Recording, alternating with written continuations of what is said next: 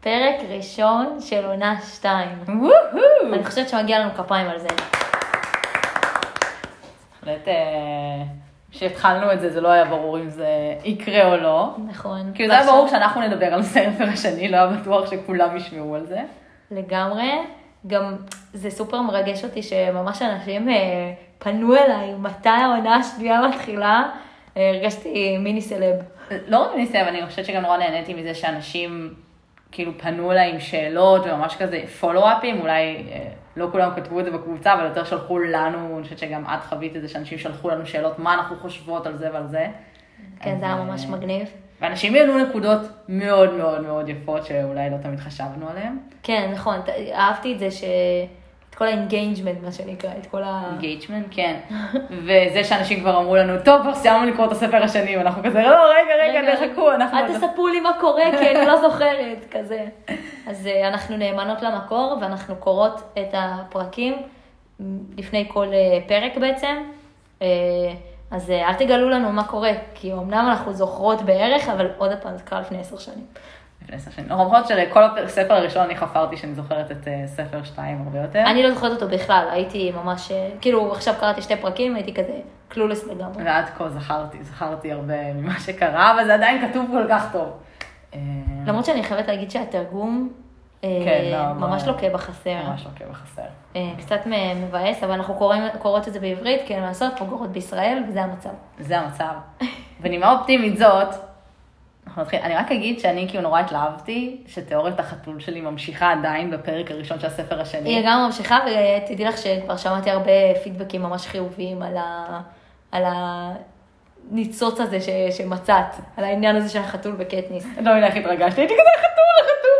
אנחנו תכף נדבר על החתול ומה חשבתי עליו. כן, אבל מי שלא זוכר, בפרק הראשון, בעונה הראשונה, וואי, זה מרגש אותי להגיד על העונה הראשונה, אז אה, אה, באמת איילת העלתה את הנקודה שהחתול וקטניס מאוד דומים, ומלווים אותנו לאורך הספר בינתיים. כן. ומתחילים בפרק הראשון של הספר השני, התלקחות. אה, שיהיה לנו בהצלחה. הצלחה. איכשהו אנחנו מתחילים שקטניס כזה ביער, כפולה, היא כאילו יושבת שם בסבל, אבל היא מעדיפה את הסבל הזה של להיות בכפור וביער מאשר אה, להיות בסבל של המצלמות. אני חייבת להגיד שלאורך כל הפרקים האלה יש קטע שהיא סוג שכזה אומרת לנו מה היה בספר הקודם. קצת מעצבן, כאילו מי שקורא את הספר אבל לא יודע מה קורה בספר הקודם, פשוט תפסיקו, אל תקראו, תחזרו לספר הראשון. וגם זה כזה לא נעשה בצורה מעודנת כזאת, לא, היא פשוט אומרת, זה מה שקרה בספר הראשון, 1, 2, 3, 4, וזה וזה וזה וזה, ובגלל שקרה ככה וככה וככה, אז עכשיו אני במצב הזה, הזה והזה. אבל אני חייבת להגיד שזה לא, קור- זה קורה ממש ממש בקטנה, וזה כאילו, זה עובר. וואי, זה הרגיש מאוד. לי, מה זה, כן. מה זה, כאילו, נחנקתי מזה, כן. הייתי כזה, טוב, סתמי, אני יודעת מה קרה, כזה. אני פשוט חושבת שעדיין גם מסבירים לך כזה, שתדעי, יש קטע כזה שאחרי כל אה, משחק רעב, יש בעצם בנקודת החצי בין המשחק הרעב הזה למשחק הרעב לא. זה בסדר, לא, זה, זה להכניס הסברים שאני. מבר, מברכת אותם, דיבר, דיברתי על זה שכזה, הם אומרים כזה, אה, בש, שהיא כזה אומרת כזה, בשנה שעברה, כשעשיתי ככה וככה וככה, והייתי במשחקי הרעב והיה ככה וככה, ואילצו אותי ואת פיתה להיות ביחד, כזה, היא ממש כזה סוג שמספרת לנו מה קרה, בסדר, אנחנו יודעים מה קרה, כאילו. אז אני לא, לא חוויתי את זה כמוך, אני, אני יותר אה, עניין אותי כל העניין הזה שבאמת זה ממש מדוד העניין של הזמנים בין הסבב של המנצחים שבעצם מנצחים, בדרך כלל יש מנצח שעובר בין כל המחוזות, אה, שהם בדיוק שמים את זה באמצע, אני ממש מדברת על זה שמבטיח שכל הזוועות וכל הזיכרון וכל הפחד שבעצם הקפיטול בנתה לאורך השנים יישאר בתוקף. נכון, שכאילו לא יהיה, לא יהיה איזה הפסקה, שלא תשכחו איפה שלא מה המקום שלכם. שלא לשנייה יברח לכם מהזיכרון מי באמת אחראי פה על הכל, מי באמת אה, מסוגל למעוך אתכם כמו כמו, כן.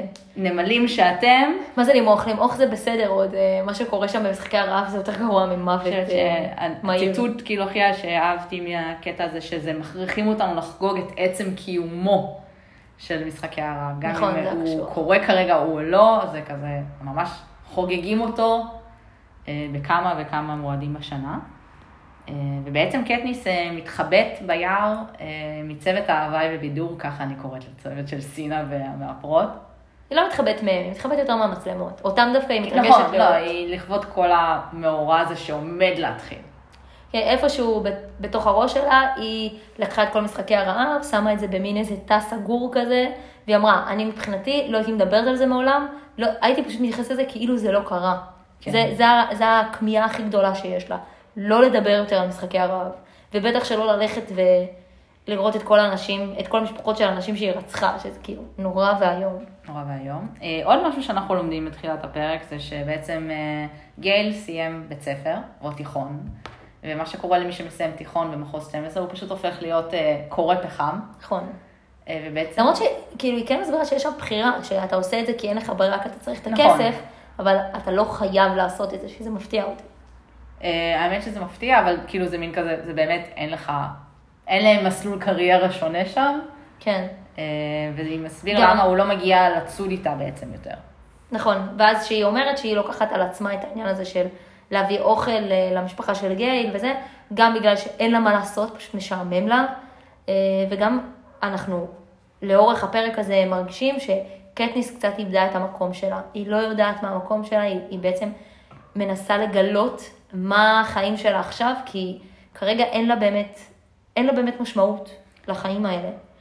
היא באמת פתאום שינתה את הסטטוס בחיים, פתאום העניין שלה והצרכים שלה הם שונים מלדאוג למשפחה שלה תמיד, פתאום המשפחה שלה גרה בכפר של המנצחים, בעצם יש לה מספיק כסף נכון, לדאוג לא לכמה וכמה אנשים, וגייל גם לא מוכן לקבל ממנה את העזרה הכלכלית הזאת, נכון. שהיא מציעה לו. גם את הבשר היא מביאה לאימא שלו, הוא לא מוכן לקבל ממנה עזרה. אה, נכון. אה, גם כל הקטע של המכרות, היא בעצם מספרת שוב על אבא שלה שמת במכרות, וגם וכמה קשה לה כל הסיטואציה. אז יש פה איזשהו פלוס שהיא לא צריכה לחזור לעבוד במכרות. אחד הדברים שהדהימו אותי, זה שהיא מספרת שהעבודה במכרות היא 12 שעות. אני כאילו אומרת, וואו, אנחנו עובדים היום 9 שעות, ויש רגעים שבא לי לצרוח לשמיים, 12 זה פשוט נשמע לי באמת שאין חיים, באמת אין חיים. כן, לא, זה גם מתחת לאדמה, אתה לא רואה שמש, אתה כאילו, זה נראה לי שוחק אותך. אה, זה עבדות, אה, זה לא... אז יש לא קטע. שבאמת היא ביער, והיא מספרת שהיא עוברת את כל המלכודות כדי לאסוף את כל, ה... את כל האוכל בעצם, ש... להביא אותו לאימא של גייל. ואז יש קטע שהיא ממש מתפארת בכמה גייל הוא, הוא צייד מצטיין, כמה הרגישות שלו באצבעות, בידיים, ההבנה שלו על, על הטרף. אה, יש שם איזשהו, באמת, זה מהרגעים האלה שאני מרגישה שסוזן מספרת לנו, כי היא רוצה שנבין שקטניס היא מעריצה את גל, היא, היא חושקת פה בהמון, בהמון רבדים. מעבר לזה שהוא חתיך, היא חושבת שהוא חכם, שהוא... באמת יש פה משהו שמאוד מאוד עמוק. אני חושבת שהעניין הזה שכל הזמן היא מסבירה לנו את כל הרגשות שמרגישה כלפי גייל, זה כדי שנבין את העומק של הרגשות שלה. כי היא יודעת שהוא חתיך, אבל זה לא הסיבה, זה לא הסיבה שהיא רוצה אותו.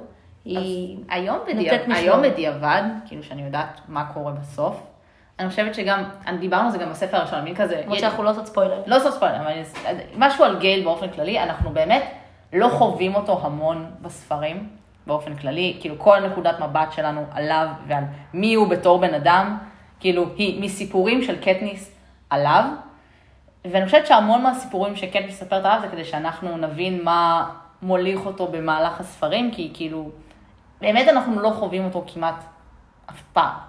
כאילו, בספר הראשון לא חווינו אותו בכלל, את יודעת, כל הזמן כזה אומרים לנו גייל ככה, גייל ככה, אוקיי. אוקיי, אנחנו יודעים שהוא מאוד חתיך, וכנראה הוא מאוד טוב עם דברים, אבל אנחנו, לדעתי זה פשוט הנקודת מבט שלנו, כדי שאנחנו נכיר, נכיר את גייל. את גייל יותר. נכון. אה, זה נראה לי גם וגם, העניין של גם להכיר אותו וגם באמת להבין מה קטניס מוצאת בו, כי בסוף היא רוצה להכניס אותך לדילמה, כי יש פה דילמה. היא, זו הדילמה, כאילו, זה מה שנקרא משולש אהבה. כן, יש לך דילמה, אבל את מכירה את פיתה הרבה יותר לא, באופן ישיר, יותר. מאשר שאנחנו מכירות ברמה ש- את גייל. בגלל זה שתמיד אומרים לי טים זה, טים זה, אני כזה, אני לא יכולה להחליט, אני לא באמת מכירה את גייל, כאילו, על הנייר, כאילו, אולי יותר קל להחליט, אבל ב-in person אנחנו לא באמת מכירים אותו. נכון, זה, זה ממש מדויק. בניגוד לג'ייקוב, שכאילו אנחנו מבלים ספר שלם איתו ועם בלה, כאילו. אמרנו שאנחנו לא מדברים על טווילייט, נכון? שזה מוריד את ערך, ה... את ערך הפודקאסט שלנו, חד משמעית. לא, דיברתי על ויכוח המשולשי אהבה. ה-ט- ה team, team. teams, כן, teams. teams. אמ, קטניס אה, בעצם מבינה שהיא חייבת לחזור לעולם האמיתי ובעצם לא לחרוג הזה של הבריחה שלה מהמציאות. והיא עדיין משתמשת בבית הישן שלהם, כי בעצם הבית הישן שלהם רשום על שם אימא שלה, ואימא שלה עברה לגור איתה, אז הבית עדיין שלהם. לא, היא, היא מסבירה שאם היא תמות, אז המעון של, של אימא שלה ופרים, הוא יחזור להיות... אה, נכון. יחזור להיות הבית הישן שלהם, ולכן הם שומרים עליו. אה, ואז באמת יש שם את הקטע שאת אה, טופחת את עצמך לשכם, היא רואה את החתול, שקוראים לו נורי, שלא ידענו את זה בכלל. כתבתי על זה, זה לא קוראים לו נורי, קוראים לו בטרקאפ, ו... לא, היא אמרה את זה, היא אמרה את זה שקור, שקוראים לו בטרקאפ, ובשם בעברית זה נורי, לא. שזה, ה, שזה הצמח. עבדו עליי עם אה, הנורי הזה. אה, אז בגדול, אה, היא אומרת כמה היא מתחברת עדיין לבית הישן. יש שם קטע שהוא מאוד מאוד קטניסט לפי דעתי, כי בעצם למה היא מעדיפה את הבית הישן? זה כי היא לא רגילה לחיים שיש לה היום. החיים החדשים האלה הם לא מה שהיא חווה, שזה בעצם, היא מרגישה שלא זקוקים לה בחיים החדשים, והיא הרגישה בבית הזה כמה שהוא היה נורא ויש בו גם הרבה חוויות לא טובות, היא לפחות הרגישה מה המקום שלה בחיים, וזה מראה לך גם על בני אדם בכללי, שאתה יכול להיות במקום הכי טוב שיכול להיות מבחינת החיים שלך, בפסגה, אבל אם אתה לא מרגיש בנוח או חלק מזה, זה, זה לא משנה, כאילו הכסף הוא לא באמת משנה, היא פשוט מרגישה שלא נעים לה במקום שלה. אז אני רשמתי כמעט בדיוק אותו דבר על המקום בחיים, אני רק רשמתי שהיא ממש מתאבלת, היא בתהליך אבל על החיים הישנים שלה. זה כאילו, כשיש לך את התהליכים של בהתחלה אתה בהכחשה, אחרי זה אתה כאילו בכעס, זה- היא ממש בתהליך התאבלות על החיים הישנים שלה, שהיא באמת, כמו שאת אומרת, היא לא יודעת איפה היא בעולם. אה, וכמו שאנחנו רואים, נורי החתול שלה מחכה לה שם, ומי עוד שונא את הבית החדש? כמובן שהוא, כמובן החתול, והיא... אני, אני מעדיפה לחזור לחתול המכוער נראה לי. חתול מכוער. הרגיש כן, נורי זה לא שם טוב. כן, זה הרגיש לי יותר בנוח. מבטרקאפ או נורי. מה שרשמתי, קטניס ובאדר קאפ, בסוגריים נורי. אה, הדמיון ביניהם ממשיך, היא ממש אה, כזה אומרת לו, יאללה, בוא איתי, וזה, הוא ממש לא מוכן לחזור הביתה חדש, על אף שיותר חם שם, אה, פרים שם שם, יותר אוכל, כן, הכל יותר פרים. שם, הוא פשוט גם ממש ממש ממש לא אוהב את המקום החדש שלו בחיים, ומעדיף לישון בבקתה הזאת. עכשיו, יש איזה קטע, שבעצם היא, היא כזה ממשיכה לבית של, אה, של גייל, לתת לאימא שלו את, ה, את הדברים והכל, ואז היא בעצם מספרת שכולם הניחו במחוז 12 שהיא תתחתן עם גייל. עכשיו, זה ממש שינוי, לפי דעתי, דרמטי מאוד מהספר הראשון, שבספר הראשון היא כל הזמן בכלל אומרת בהתחלה שהיא בכלל לא יודעת מה טיב היחסים, בטח שהוא לא רומנטי, ופתאום פה יש שינוי מאוד מאוד גדול, אנחנו רואים ש... שקטניס הבינה המון דברים. הבינה שכאילו הקשר בינה לבין גייל, גם איך שהוא נתפס כלפי חוץ וגם איך שהוא כלפי, כלפי, פנים, הוא קשר רומנטי. כן, אני חושבת, אה, חושבת שבכלל שאתה מתמודד עם מוות ועם שינויים גדולים מאוד בחיים, כאילו אתה, ההבנות שלך לגבי מה אתה רוצה, או כזה דברים של, לא הייתי חייב להחליט עכשיו, פתאום אתה כזה, החיים קצרים, אני נכון. צריך לקבל החלטות, אני צריך להיסגר על עצמי, וזה כזה, קצת משהו שקורה לקטניס, עדיין לא, עדיין לא פול פאוור, היא עדיין מאוד חוששת להגיד מה היא רוצה בעולם הזה. נכון, אבל כל זה נובע מהחשש המתגבר, מבעצם לחזור להצ- להציג את עצמה כנאהבת עם פיתה. היא ממש בחשש מזה. היא סוג של חוותה איזושהי טראומה מכל העניין הזה של להציג אה, איזשהו אה, מצ... מצג שווא של רגשות כלפי מישהו אחר, כשזה פוגע גם בה, גם בפיתה, גם בגייל, גם בכל מי שסובב אותה. זה, כל העניין הזה של לשקר הוא לא נוח לה, ובטח שלא מול כולם. אה, ונראה לי שזה גם בא מפה, מהעניין הזה של החוסר, שבאמת שמים אותה במקום שהוא פשוט חסר אונים. הוא חסר אונים והוא lose-lose, אין אין לה מה לעשות. כאילו, היא לא יכולה לנצח, כי היא חייבת לשתף. כאילו, אם היא תשתף פעולה, היא תרגיש לא טוב, אם היא כאילו... לא תשתף פעולה זה יותר גרוע. בדיוק, בדיוק. בדיוק. lose-lose situation, ושזה אחד המצבים הכי גרועים שאפשר להיות פה בחיים. אה, עוד משהו מעניין שקורה בפרק זה שקטניס ממש מזכירה לנו כמה היא חייבת להיימיץ'. וכמה היא כאילו, היא באמת, כאילו מודה לו שכל החיים שלה ומה שיש לה עכשיו בחיים הוא הודות להיימיץ'. וזה למה היא דואגת לו, היא אשכרה אוגרת בשבילו ערימות של אלכוהול למקרה שיהיה אה, מחסור.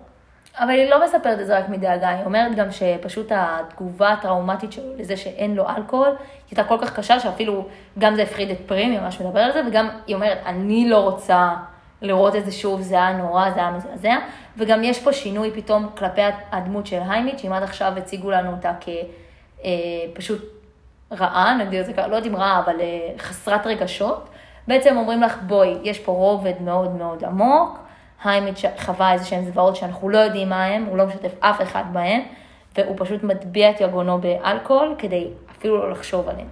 אה, שזה כזה סוג של נותן לנו כזה, אני אגיד, אה, רחמים עליו. אני עדיין לא מחבבת אותו, אבל עדיין. אני מאוד מרחמת על היימיש, תחשבי יש ברור שהוא שרחמים. עובר המון דברים לבד, זה חוויה פוסט-טראומטית, המשחק הזה. אני מבינה את זה ואני אהיה קצת קשה, כי אני בן אדם נורא פרקטי, וזאת מי שאני, ופשוט מאוד מאוד קשה לי עם אנשים שמוותרים על עצמם, וגם שמוצאים איזשהו תירוץ ללמה לוותר על עצמך, אה, ואז לא מתמודדים עם החיים. כי זה, זה פשוט בריחה מהמציאות, ובאיזשהו... אבל זו בריחה במציאות, לראות יל- אנשים שאת צריכה לדאוג להם כל שנה, לראות ולדאוג להם. תחשבי שקדניס היה לוקח אותה את כל הדרך והיא הייתה מתה בסוף. תחשבי כמה מאמץ הוא עשה בשבילה, ולראות אנשים שאת עושה בשביל המאמץ כל כך גדול. כאילו, סבבה, אני- את אומרת, זה לא מאמץ גדול כמו לי במשחק, אבל זה כן כאילו, הוא בא, הוא משקיע בן אדם, הוא מתחבר אליו. כדי אני- להשקיע בן אדם, אתה צריך להתחבר אליו, אתה צריך להכיר אותו, אתה צריך לבנות לו סיפור, אתה צריך זה. הוא עשה את כל זה מבינה- בשביל להביא שני אנשים, ובסוף היה רואה אותם מתים מולו. ברור, אני מבינה, זה קשוח, פשוט אני אומרת, הרבה אנשים מתמודדים עם הרבה חרא בחיים שלהם, ובסוף לבחור, לבחור, בסוף זה בסוף בחירה, לבחור איך אתה מתנהג כלפי חוץ ואיך אתה שולט בחיים שלך. אני לא אומרת שלא, זה נורא קשה להיות בן אדם אחרי כל הזוועות האלה, פשוט אם הוא היה בן אדם אחרי כל הזוועות האלה, הייתי סופר מעריכה אותו. פשוט התת בן אדם שהוא הפך להיות, מאוד קשה לי להעריך אותו, כי אני מבינה שיש לו כוונות טובות, אבל אני לא חושבת שהוא שם בשביל שתעריך, הוא לא דמות שכדי שכאילו, ש- ש- אותה ותאהבי אותה, אבל כן, את יכולה, כי אני חושבת שיש המון חמלה כלפי, לי יש המון חמלה כלפי חיים. הוא יכל גם לבחור, נגיד, להתאבד, כאילו, אבל, ואז הוא לא היה שם בשביל המתמודדים בכלל. כאילו, כן, יש, יש לך כאילו את ה... אני לא חושבת, כאילו מאוד קשה לי לבוא מנקודה של, אה, טוב, אה, אני ממש מודה לו שהוא לא יתאבד. מאוד קשה לי לחשוב ככה. אה, פשוט, פשוט מאוד בא לך כזה, קח את עצמך בידיים, בן אדם, כזה, מאוד בא לך לנער אותו ושהוא ייקח את עצמו בידיים. אה, מאוד קשה לי לראות את זה מהצד, בן אדם שמאוד לא לוקח את עצמו בידיים. את צודקת, כנראה שאני צריכה להיות קצת יותר מלאת חמלה כלפיו, פשוט, לא יודעת, הדמות הזאת היא לא, לא נכנסת לי ללב, זה פשוט לא קורה. אנחנו נמשיך אה, לא להסכים לגבי, אה, וגם גם לגבי פיתה אנחנו כנראה נמשיך. אז נמשיך לא להסכים, שזה מצוין. כן. אה, עוד משהו שאנחנו מגלים זה שהפכו את גיי להיות בן דוד של קטניס, שזה כאילו הפרט הכי קורע, ש- שכאילו קורה, זה כאילו מין כזה, כולם נורא דומים ממחוז 12, אז אפשר לקטלג אותו נורא בקלות, למרות שכולם ממחוז 12 יודעים שהם כאילו, הם לא בני דודים. אבל למרות שהיא אומרת שזה כל כך השפיע, שאנשים התחילו לחש- להאמין בזה. בדיוק, אני כן. כזה, מה קורה שם עם אנשים ממחוז 12? דווקא אני יכולה להבין את זה, דווקא זה נראה לי הסבר מאוד הגיוני. כזה שיש איזה משהו שאת יודעת שקורה, אבל לא באמת בעומק שלו, ואז שאומרים לך אה, כזה, אה, הם מסתובבים כל הזמן ביחד כי הם בני דודים, אז זה נשמע כזה, אה, אה, סבבה, אה, עכשיו הבנתי. כן, אבל הזאתי בשוק אומרת להם, אה, איפה בן דוד שלך? לא, אבל צחוק, וזה זה היא כזה. סתם אה, מקניטה אותה. וגם כולם נגיד כן מבינים את זה, הרי תחשבי שכל מי שבמחוז 12, בואי, הם חזרו פיתה וקטניס והם לא מדברים. זה לא ש... זה לא שאפשר לעבוד על מישהו במחוז 12 ש... שמה שקרה שם היה אמיתי. אי אפשר, כאילו. זה לא היה אמיתי, הם לא מדברים. וקטניס עדיין בהכחשות שלה עם הרגשות שלה לפיתה, היא כזה כל הזמן כזה, לא, לא, אני צריכה לחשוב עם עצמי, אני לא יודעת מה אני רוצה מהעולם. אבל יש שם איזה קטע ש... שבאמת אה, היא מספרת למה החליטו שהם יהיו בני דודים. זה בגלל שכולם אמרו, כשראיינו, אמרו כזה, רצו לעשות עליהם איזה כתבה לפני, אם הם ימותו, אז לפני שהם יגיעו לגמר. ואז בעצם הם הולכים וכולם אומרים להם, טוב, דברו עם גייל. כאילו, כן. הם רוצים לדעת משהו על קטניס, דברו עם גייל, דברו עם גייל.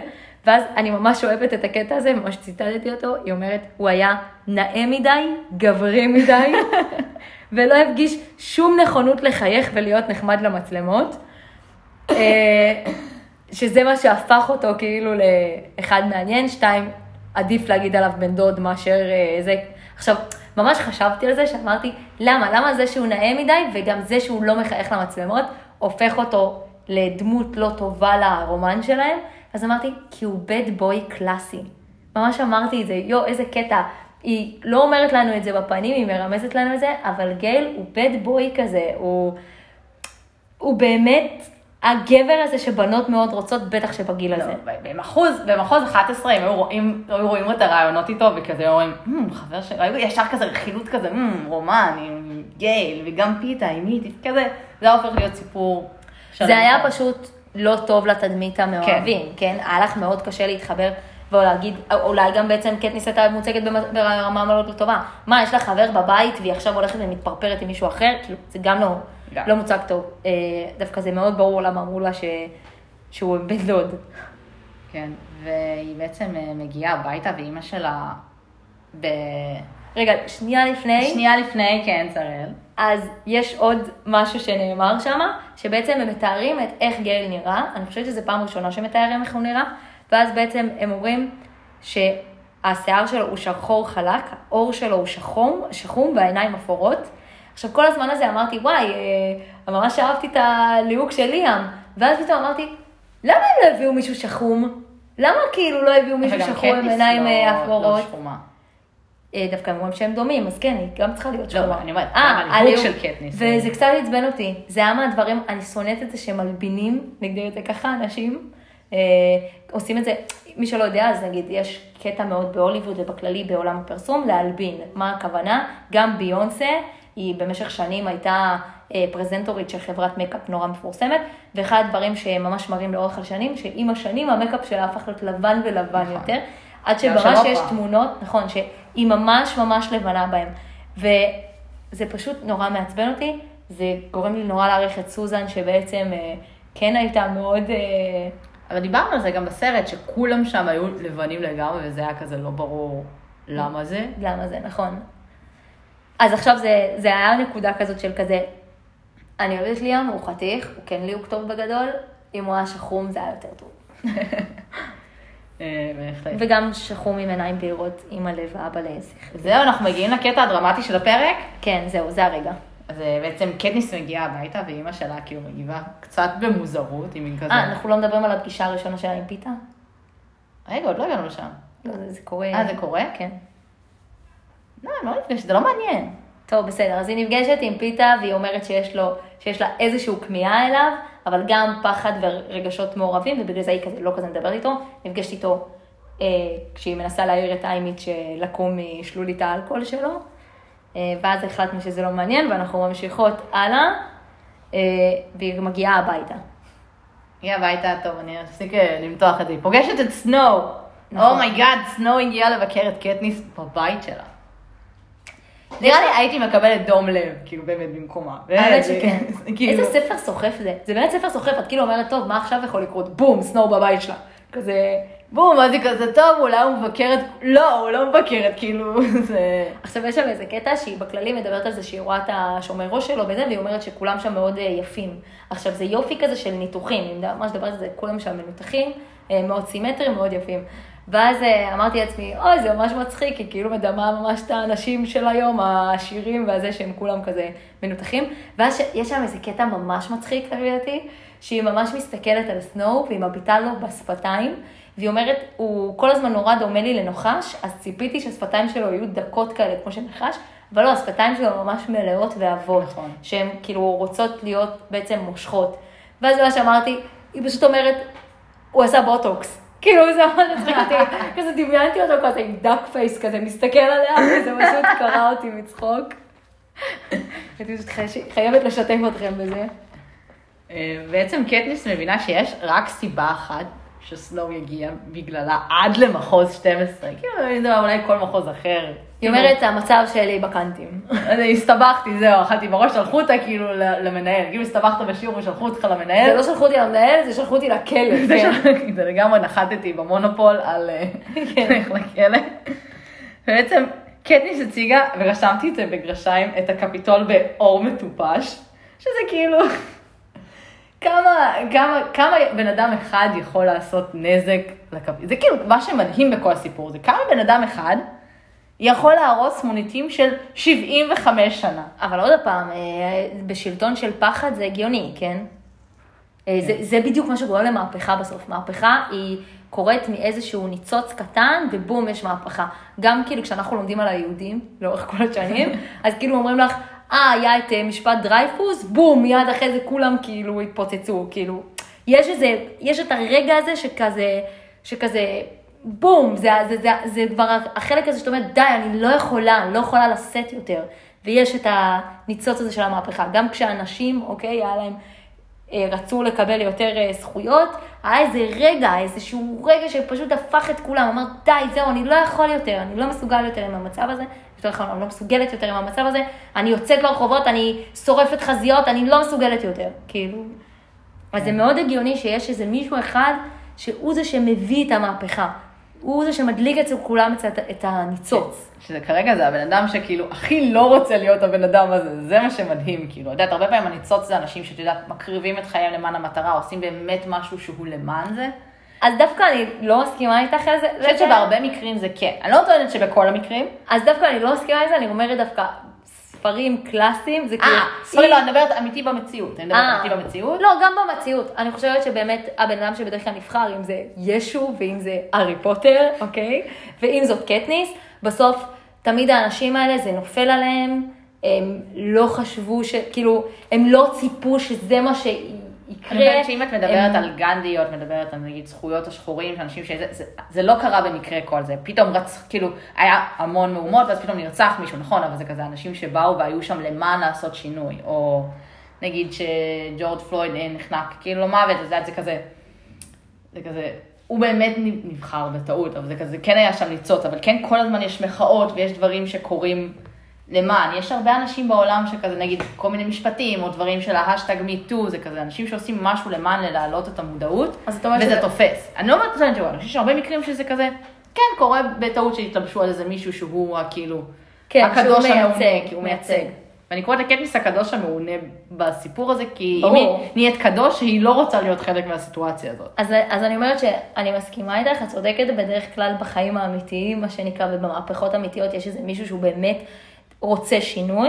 בדרך כלל בספרים, אני לא יודעת למה, אבל הדמות הראשית היא דמות שתמיד מרגישה שזה לא, נפל כן. עליה משמיים. כן, זה אפקט the וש- chosen one. כן, כן. נכון, אפקט the chosen one, זה יפה. אה, כן.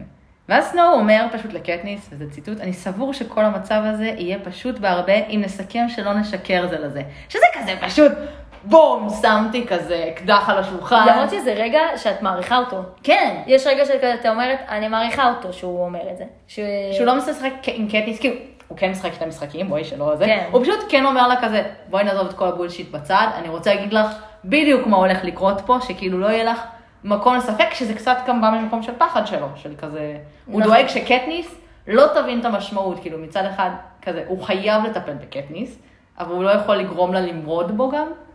אז אני חשבתי על, ה- על העניין הזה כמה דברים. יש את הקטע הזה שהוא באמת אומר לה, אה, בוא לא נשקר, ואז באותו משפט ובאותה נשימה הוא מאיים בעצם על כל מי שהיא אוהבת, נכון. אוקיי?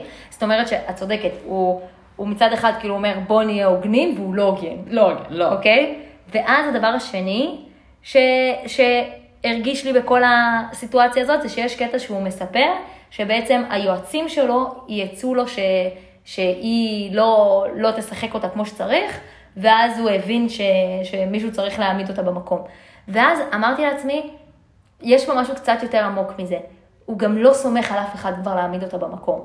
הוא סומך רק על עצמו. הוא לא מגיע סתם לבית של קטניס. הוא מגיע לבית של קטניס כי הוא אומר, רק אני יוכל לעשות את זה כמו שצריך, אני כבר לא סומך על אף אחד. שמחתי, נכוויתי, לא קורה שוב. אני אהבתי גם שהוא נתן, כי הוא לא רק שהוא הרוג את כל בני משפחתה, הוא גם ציין גם את הבני דודים שלה. נכון. שזה כזה, זה ציון מאוד ספציפי של כאילו, הוא יודע, הוא יודע, כאילו, הוא יודע מה קרה ביני לבין גל? הוא לא יודע מה קורה? הוא כאילו, ברור לנו שהוא יודע שהוא לא בן דוד שלה. נכון, נכון, וגם הוא ממש מציין את זה שהמילה בן דוד, האונ- כאילו אז הם מציגים לנו את זה בזה שממש האינטונציה שלו משתנה, אנחנו יודעים שהוא לא באמת בן דוד, זה כזה מין בן דוד כזה עם גלגול עיניים. למרות שלפני שנייה הוא אמר בואי נגיד את האמת אחד לשני, שכאילו הוא כבר, שנייה אחרי זה הוא כבר לא היה גלוי איתה לגמרי. לא, למה? הוא גלוי איתה, הוא אומר בוא נגיד את האמת אחד לשני, והוא אומר בן דוד, בואי, בואי. שתינו יודעים שלא. ואז קורה משהו מדהים בעיניי, אנחנו דיברנו מלא פעמים בסרט, בסרט הראשון, כן. אה, בעצם על אה, קברניט המשחק הראשי, שתמיד הרגיש לי דמות שהומצאה למען הסרט. ואז פתאום כ- כאילו סנואו מגיע לשם ומדבר על הדמות הזאת, ואמרתי, יואו, איזה קטע, איזה דמות שהוא לא הומצאה, דמות אמיתית. היה קברניט משחק, הוא ניהל לא נכון את המשחק, זה משהו שכאילו אנחנו לא רואים, הוא מאחורי הקלעים, משהו שבא לנו דווקא מהסרט, שאני ממש מעריכה את זה. ואז הוא גם אומר לנו מה קרה לו, הוא אומר לו, הוא אומר לה, את יודעת מה קורה למישהו ש, שלא עומד בתנאים, שלא עושה מה שאני אומר? הוא מת. ו, ויש כאן, לפי דעתי, ממש התלהבתי מזה, פשוט ממש התלהבתי מזה שזה לא דמות שהומצאה, זו דמות שקיימת. אני גם מתנצלת בעיני המאזינים אם אה, אמרנו את זה בפרק הקודם שהוא דמות שהומצאה, זה פשוט לא נכון, הוא דמות שקיימת, ואני מאוד מעריכה את זה, כי אני מעריכה את ה- את האותנטיות לספר. לא, הי- הייתה הרבה אותנטיות, נכון? זה קשה להכניס עולם שלם, אבל... אה, אה, וזה גם מראה לנו כמה הוא כבר לא סומך על אף אחד, הוא סמך על קרבנית נכון. המשחק, והנה הוא נמצא היום פה בחדר עם קטניס, כי הוא לא מאמין באף אחד, מה שנקרא, אה, את הפינת שלי אני סוגר בעצמי, מה שנקרא. כן. ובמסגרת הכנות של סנואו, הוא גם מסביר לקטניס שיש כמה מחוזות, כנראה המחוזות היותר עניים, המחוזות שיותר סובלים. הוא לא אומר בדיוק, אנחנו, אין תקשורת גם בין המחוזות, קטניס לא יודעת מה קורה שם. שהיא אומרת שיש מחוזות שלא קנו את ההצגה שלה ושל פיתה. שזה, ואז הוא אומר לה, כאילו, ואם ילדה קטנה וחלשה כמוך יכולה לעשות משהו כזה לקפיטול, מה הם כמחוז שלם יכולים לעשות? שזה כזה בום לפרצוף, זה מין כזה, הוא מאוד דואג להלחיץ את קטניס. זה כאילו להכניס אותה למצב של כזה של חיים או מוות, זה, זה קצת זה, זה מין כזה... אז דווקא מאוד הפתיע אותי, כאילו הוא משתף אותה, ואז אמרתי לעצמי, איך הוא משתף אותה במשהו כזה? הרי אם היא באמת ילדה של מהפכה, אז הוא בעצם נותן, הוא עכשיו מאכיל אותה בתמשיכי לעשות מה שאת עושה, כי הנה את עושה את זה נכון. אז זה היה לי טיפה מוזר, ואז אמרתי, אולי הוא באמת למד אותה כל כך טוב, שהוא באמת הבין את זה שהיא לא, לא לא. ציפתה לזה, היא לא מבינה את זה, ובעצם הוא באמת בא ממקום של להפחיד אותה. מצד שני, הוא באמת מציג לה הרבה מידע פנימי, שאני אומרת לעצמי, זה מוזר שהוא מציג לה אותו. אני חושבת שכל, אנחנו תכף נגיע לעניין הזה עם גייל, אבל אני חושבת שגם כל הסיפור הזה שכן יש משיכה מאוד גדולה בין גייל לקטיס, כאילו מאוד עזר לו להבין שהוא כאילו, כמה היא כאילו, אני חושבת, הוא מאוד למד את קטניס, דיברנו על זה בספר הראשון, שיש לו הקלטות של קטניס מלפני, אחרי, בזמן, הוא זכה להבין מה היימיץ' עושה מאחורי הקלעים, כאילו, בין אם זה באופן כאילו פרונטלי, שבאמת מישהו רואה האזנות, אנחנו לא יודעים מה הכלים שיש לקפיטול לציתות או מעקב אחריהם.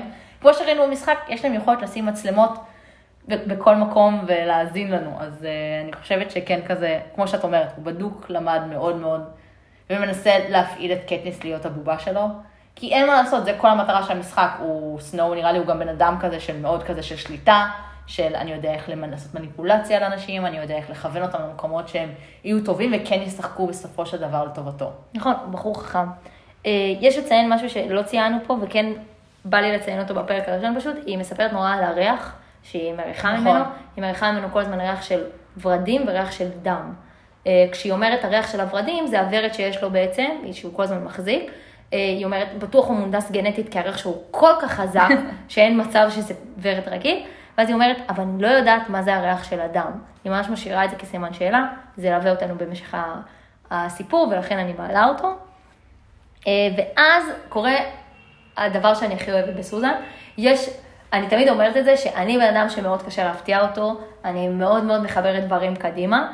אה, ואז בעצם בספר הרבה פעמים היא נותנת לך הרגשה של טוב, את יודעת כבר מה עומד לקרות, ואז היא כאילו אומרת לך, לא, את לא יודעת כלום. לא יודעת כלום. אני מתה על זה, וואי, זה כזה כיף לקרוא ספר ולהיות כל הזמן מופתע, אם זה כשסנואו פתאום מופיע, ואם עכשיו הפצצה שהיא מעלה לנו, בעצם היא מספרת לנו שקטניס חזרה, אה, והמפגש כאילו בינה לבין גייל, אה, באחד המפגשים היותר מתקדמים, כזה אחרי כבר שקצת עבר קצת זמן, אז בעצם אה, הם נפגשים, הם מבלים את כל היום, היום מרגיש לה פתאום, את כל יום ראשון ביחד בצדים, ואז ביום הזה היא אומרת, וואי, אני ממש מרגישה שהחיים הקודמים שלי חזרו, אנחנו ממש כזה, ממש סבבה, הנה, אנחנו חזרים לצוד, הכ- הכל כמו פעם וזה, ואז בעצם שנייה לפני שהם נפרדים, הוא מנשק אותה. טם טם טם. וואי, זה לגמרי טם טם טם, תקשיבי, הייתי כזה, מה? מה? הוא נשק אותך ואת ברברת לי 30 עמודים שקויות? למה את לא אומרת את זה בשנייה הראשונה? גם איזה קונוטציה, רק בגלל שסנואו הגיע, את מספרת לנו את כל הסיפור הזה. כן, כאילו, איך לא פתחת את זה? אני לא מבינה את זה. מה את מסתירה מאיתנו? אנחנו מכירים אותך. אה, אבל ממש אהבתי את זה שהיא מפילה עלינו בעצם את הפצצה. אה, גל ממש בקטע של קטניס, אה, הם התנשקו, וגם היא מתארת את הנשיקה הזאת ככאילו... לא, לא, פיתה לא מתקרב, כאילו מה כן, זה פיתה מי בכלל? זה פיתה בכלל רעדו על הרגליים, היא אומרת, אוקיי, ככה מנשקים. כן. זו, זה מה שצריך להרגיש בנשיקה. אה, ש... שאז היא מספרת עוד משהו שכאילו גם ממש מפתיע אותי, מצד אחד היא אומרת, זאת נשיקה, זה היה מטורף, אני לא ידעתי מה קורה וזה, ואז היא בעצם חיכתה שבוע שלם לפגוש אותו שוב, והיא אומרת שבתוך הראש שלה, היא כבר הכינה נאום שלם ללמה היא לא רוצה להתחתן ולמה זה לא עומד לקרות ביניהם. שזה מאוד מאוד מפתיע, כי את אומרת, מה, כאילו, שנים את חושקת בו, את מדברת עליו נונסטופ, את מתחרטת על כל מה שקרה בזירה רק בגלל שלא נעים לך מאיך שגייל מרגיש, וברגע שבעצם קורית הנשיקה, את צריכה להיות ברקיע השביעי, את, את לא צריכה בכלל לחשוב כמו בן אדם, אבל לא, קטניס היא מישהי שחוותה הרבה בחיים, והיא יודעת שהיא צריכה לשים את הרגשות שלה ואת הדברים בצד, היא חושבת לוגית, היא חושבת על המשפחה שלה, על איך זה ייראה, על, על התפיסה, וישר היא אומרת על העניין הזה שהיא לא רוצה להביא ילדים, היא כאילו, היא מאוד מאוד פרקטית, והיא אומרת, לא, לא, זה לא מתאים לי עכשיו בחיים, אני עוד מבולבלת, אני לא יודעת מה קורה עם, אותי, עם עצמי, בוא נגע, אני גם רוצה להיות בסדר איתו, אני אגיד לו את האמת. בעצם זה סתם מתמסמס, כי פשוט שניהם לא מדברים על זה. אה, אבל זה ממש משאיר אותי בשוק מוחלט, מה שנקרא. כן. אה, עוד אחד מהדברים שממש ממש הפתיעו אותי בפרק, זה שקטניס ממש אומרת לסנואו, כזה, המערכת כנראה שברירית מאוד, עם חופן גרגירי יער מסוגל להפיל אותה. שאני כזה, כאילו מצד אחד קטניס היא כן יצור מאוד הישרדותי, היא מאוד מפחדת מהסיטואציה. כולנו אמרנו, כאילו אם סנואו היה בא לבקר אותנו, והנדל שלנו היה נופל, היא כאילו כן מבינה את כובד הסיטואציה, וכאילו את המשמעות של מה יקרה אם היא תפשל. ולבוא ולהגיד דבר כזה לסנואו בפרצוף, כאילו... נכון, בוא נגיד את כל האמת, אבל בואי, זה כאילו... לא, היא בחורה שיש לה ביצים, וגם יותר מזה. ממש. אני רוצה לציין שיש יש דיסוננס ממש ממש טוב לפי דעתי בכל השיח הזה, שבעצם היא מספרת לך כמה היא מפחדת, כמה היא... נכון. וכאילו כל תשובה זה כזה תשובה של בדס רצינית. ואת כזה, אה! ואת כזה, אוי, אני מאוהבת בך, קטניס. מה כן, שנקרא, תעשי את לי. ילד, למרות שאת לא רוצה ילדים. כן. וואי, האומץ שלה לבוא ולהגיד את זה לסנואו, כי מין כזה, הם גם דיברו על זה בשיחה, הוא לא, הוא לא יכול פשוט לבוא ולהרוג אותה עכשיו. היא, הם כאילו, זה ממש כזה, הוא לא יכול להיפטר ממנה כבר בשלב הזה. שנייה גם לפני ה... כן, הוא מסביר בדיוק למה לא. שאני אוהבת את זה, אני אוהבת את כן. זה שמסבירים לנו, שאומרים לנו, תקשיבו, הכל פה, הוא, יש לו היגיון מאוד בריא. אם אני עכשיו אהרוג אותה, זה גם מה שדיברנו עליו, נכון. שפתאום רצח הוא דווקא זה שמעורר מהפכה, אה, וזה בדיוק הנקודה הזאת, הוא אומר, אני לא יכול להרוג אותך, כי לא. אני מפחד ממה זה יהיה, אבל הוא עושה את זה בצורה חכמה, הוא אומר, אני לא מפחד כי אני מפחד שנעם יקרה לה משהו, בואי לא נתבלבל. מפחד את שלום הציבור. כן, שלום הציבור גם לא שלי, שלך. הוא מסביר את זה, הוא אומר, אני לא מפחד, מי שצריך לפחד פה זה את, וכל האנשים שאת ממש אוהבת, וכל המחוזות הדרדלה האלה שלך, הכל אני אמחוק לכם. כאילו, הוא עושה את זה מאוד בחוכמה. כן, בואי, אבל הוא בסוף חכם על ילדה בת 16, אבל עדיין. לא, הוא גם 17. מאוד חכם, הוא גם כאילו, בואי, גם ילדה בת 12 צריך לדעת לנהל ושהיא לא פתאום כן. תסטה מהמסלול. והוא כן מסביר לקטניס באופן מאוד ברור שהיא חייבת, חייבת, חייבת, חייבת לשמור על ההצגה, עוד יותר טוב ממה שהיא עשתה מקודם. אם מקודם היא הייתה כזה, וטוב עכשיו היא חייבת כזה לעשות את ההופעה של חייה. ההופעה של חייה, נכון. גם הוא אומר, ממש, תשכנעי אותי, לא את הקהל, תשכנעי אותי נכון, שזה, זה, נכון. שזה מטורף. אגב, לגבי הנשיקה שוב, אני רוצה להגיד שחשבתי על זה, שהיא אומרת שהנשיקה גל הייתה מטורפת, ואז אמרתי לעצמי, כל הנשיקות עם פיתה, הן תמיד היו מול המצלמות. ואנחנו יודעים איך קטניס היא מול המצלמות, ואז אמרתי לעצמי, האם, האם אחת הסיבות שהנשיקות עם פיתה היו כל כך לא טובות, זה כי היא באמת לא שחררה את עצמה, כי היא הייתה מול המצלמות. וכל החוויה הזאת, היא, היא חוותה אותה ממקום אחר לגמרי, ואז אמרתי, אני נותנת לפיתה עוד קצת אה, מרווח נשימה, ואומרת, אולי הוא לא נש- מנשק כזה גרוע, ואני נותנת לו את העניין הזה, שיכול להיות שהמצלמות זה מה שפגע לו בביצועים. אולי, אולי אין לו הרבה ניסיון. בואי, גייל הוא כאילו, תחשבי שזה crush שהיה לך מילדות, לעומת מישהו עכשיו שפגשת במועדון, אוקיי? זה כאילו, את לא יכולה להשוות את הרמת משיכה, כאילו, ואת ה ten- את ה tension המיני שהיה ביניהם, כאילו, לפני זה. בין פיתה לקטניס היה בדיוק יומיים של, ורוב הזמן היא הייתה עצבנית עליו ביומיים האלה, ואז הם פשוט היו בזירת מוות. בואי, זה לא נוצר שם שום tension, זה כזה... כן, אין, אין, אין את העניין הזה, וגם אה, הם מציינים לך נונסטופ כמה גייל הוא חתיך וטוב, גם יש שם כל הזמן קטע ש... כזה, אני אעשה את זה קצת אה, לגיל 18 18 ומעלה, אבל כזה, יש כל הזמן קטע שהיא מדברת על האצבעות שלו ועל המגע שלו, ושכאילו גם בנשיקה, היא שמה, היא שמה לה את היד והוא ממש יודע איך לגעת, יש ממש קטע נכון, כזה, זה נכון. ואת כזה, וואו, וואו, וואו. כן, הספר הזה הוא, הוא מאוד PG בדרך כלל. הוא מאוד פיג'י וזה מאוד מפתיע אותה. לא, צריך לדעת לקרוא בין השורות, זה לא, בואי נגיד ככה, היית קוראת את זה בגיל 15, לא, לא, לא היית- הייתי לא חושבת. לא היית חושבת. ברור שלא. לפחות רובנו לא היינו חושבים. אה, אה, אוקיי. ואז הוא אומר לה, ואז יש עוד פצצה, איך אני אוהבת נכון, את זה mic אה, drop, זה. זה mic drop של סוף הפרק, זה כן. כזה. by the way, אני יודע על הנשיקה, והולך, זהו. כן. בהצלחה לך. כן. התחלתי לחייל בהצלחה. לא, זה כאילו, מה שזה מסמל שהוא יודע על הנשיקה, זה שבאמת יש לו מצלמות. שהוא יודע זה היה באמצע הכל. יער, באמצע שום מקום, זה לא כאילו, זה כאילו מישהו יודע, עוקב אחריה 24-7, היא לא יודעת איפה היא יכולה לדבר, איפה היא יכולה בשקט, עם מי היא יכולה לתכנן מעכשיו, עכשיו כאילו היא יודעת, זהו, היא, היא, אין לה פרטיות יותר. נכון. אה, מה זה פרטיות? זה באמת, גם אומרים את זה, אנחנו קודם מדברות על כמה הקפיטול, הוא יודע לשדר אימה. וואו, אין משהו יותר מאיים מ... אני יודע עלייך הכל. הכל. הכל. את, את לא יודעת, וגם אומרים שתמיד יש קטע שהלא נודע הוא הרבה יותר מפחיד מהנודע. שכאילו יוצא מצב, לא יודעת, שאומרים, להבדיל, להבדיל, להבדיל, כן? אבל אומרים שנגיד אם מישהו נעלם, ואם מישהו נרצח, אוקיי? אז כאילו בגלל שיש קבר ויש יש לך השלמה עם מה שקרה, אז יש לך איזשהו כלים להתמודד איתם. ואומרים שהעניין הזה, שנגיד, אה, שפשוט אתה לא יודע מה קורה עם בן אדם, זה פשוט מכניס אותך למין mindset הרבה יותר מטורף, אתה ממש כאילו מתערער נפשית. והעניין הזה, שהוא שם אותה בלא נודע, ואני לא, כאילו, הוא לא יודעת כבר מה הוא יודע ומה לא יודע, ואיפה הוא נכנס ואיפה הוא לא נכנס. זה פשוט הרבה הרבה הרבה יותר מפחיד מלדעת מה הוא, כאילו, יודעת מה קורה. כן. אה, זהו, ככה פחות או יותר נגמר הפרק, נכון? יש לך נכון. משהו להגיד עליו? משהו להגיד על הפרקים, על תחילת הספר? אני הוא רוצה מתחיל להגיד בבום. שבא לי לסיים את הפרק הזה כי אני רוצה לקרוא את הפרק הבא, זה מה שבא לי להגיד, כי זה drop the mic מאוד רציני, כאילו מה שנקרא להפיל את המיקרופון. לגמרי. אה, זהו, ואני ממש שמחה שחזרנו לעוד עונה, זה מרגש אותי רצח. מרגש אותי רצח, אה, וכן, יהיה לנו פה אולפן הקלטות חדש בקרוב. נכון, יהיה אולפן הקלטות חדש, וגם יש לנו חשבון טיק טוק, צריך להגיד. נכון. אז אה, אתם מוזמנים- מוזמנים לחפש אותנו בטיק טוק, ובאינסטגרם, ובקבוצת הפייסבוק שלנו, אה, ויש לנו אה, מיתוג חדש שקוראים לנו גיקי בננה, גיק בננה, גיק בננה פודקאסט. נכון. זהו, אז אנחנו שם בכל הרשתות, ומחפשים גם, כן לשמוע פידבקים, כן? תרגישו ממש בנוח לתת לנו פידבקים ולדבר איתנו על הספר, כי זה החיים שלנו בגדול. אנחנו כן. אוהבות לדבר על משחקי ואם הרעב. היה עוד ספר שאתם רוצים שנדבר עליו, אז אה, גם תגידו לנו, אני תמיד שמחה לקרוא ספרים חדשים כן. וסתם לדבר עליהם. איילת אה, היא התולעת ספרים האולטימטיבית, גם אם אתם רוצות עוד המלצות לעוד ספרים, לא, כאילו, רוצים, רוצות, המלצות לעוד ספרים, היא הבן אדם לדבר איתו. דברו איתי. אני טובה בסדרות וטלוויזיה. נכון. אנחנו בואו לא נדבר על Squid Games, דיברנו על זה מלא היום כבר לפני הפודקאסט. וואי, איך לא דיברנו על Squid Game?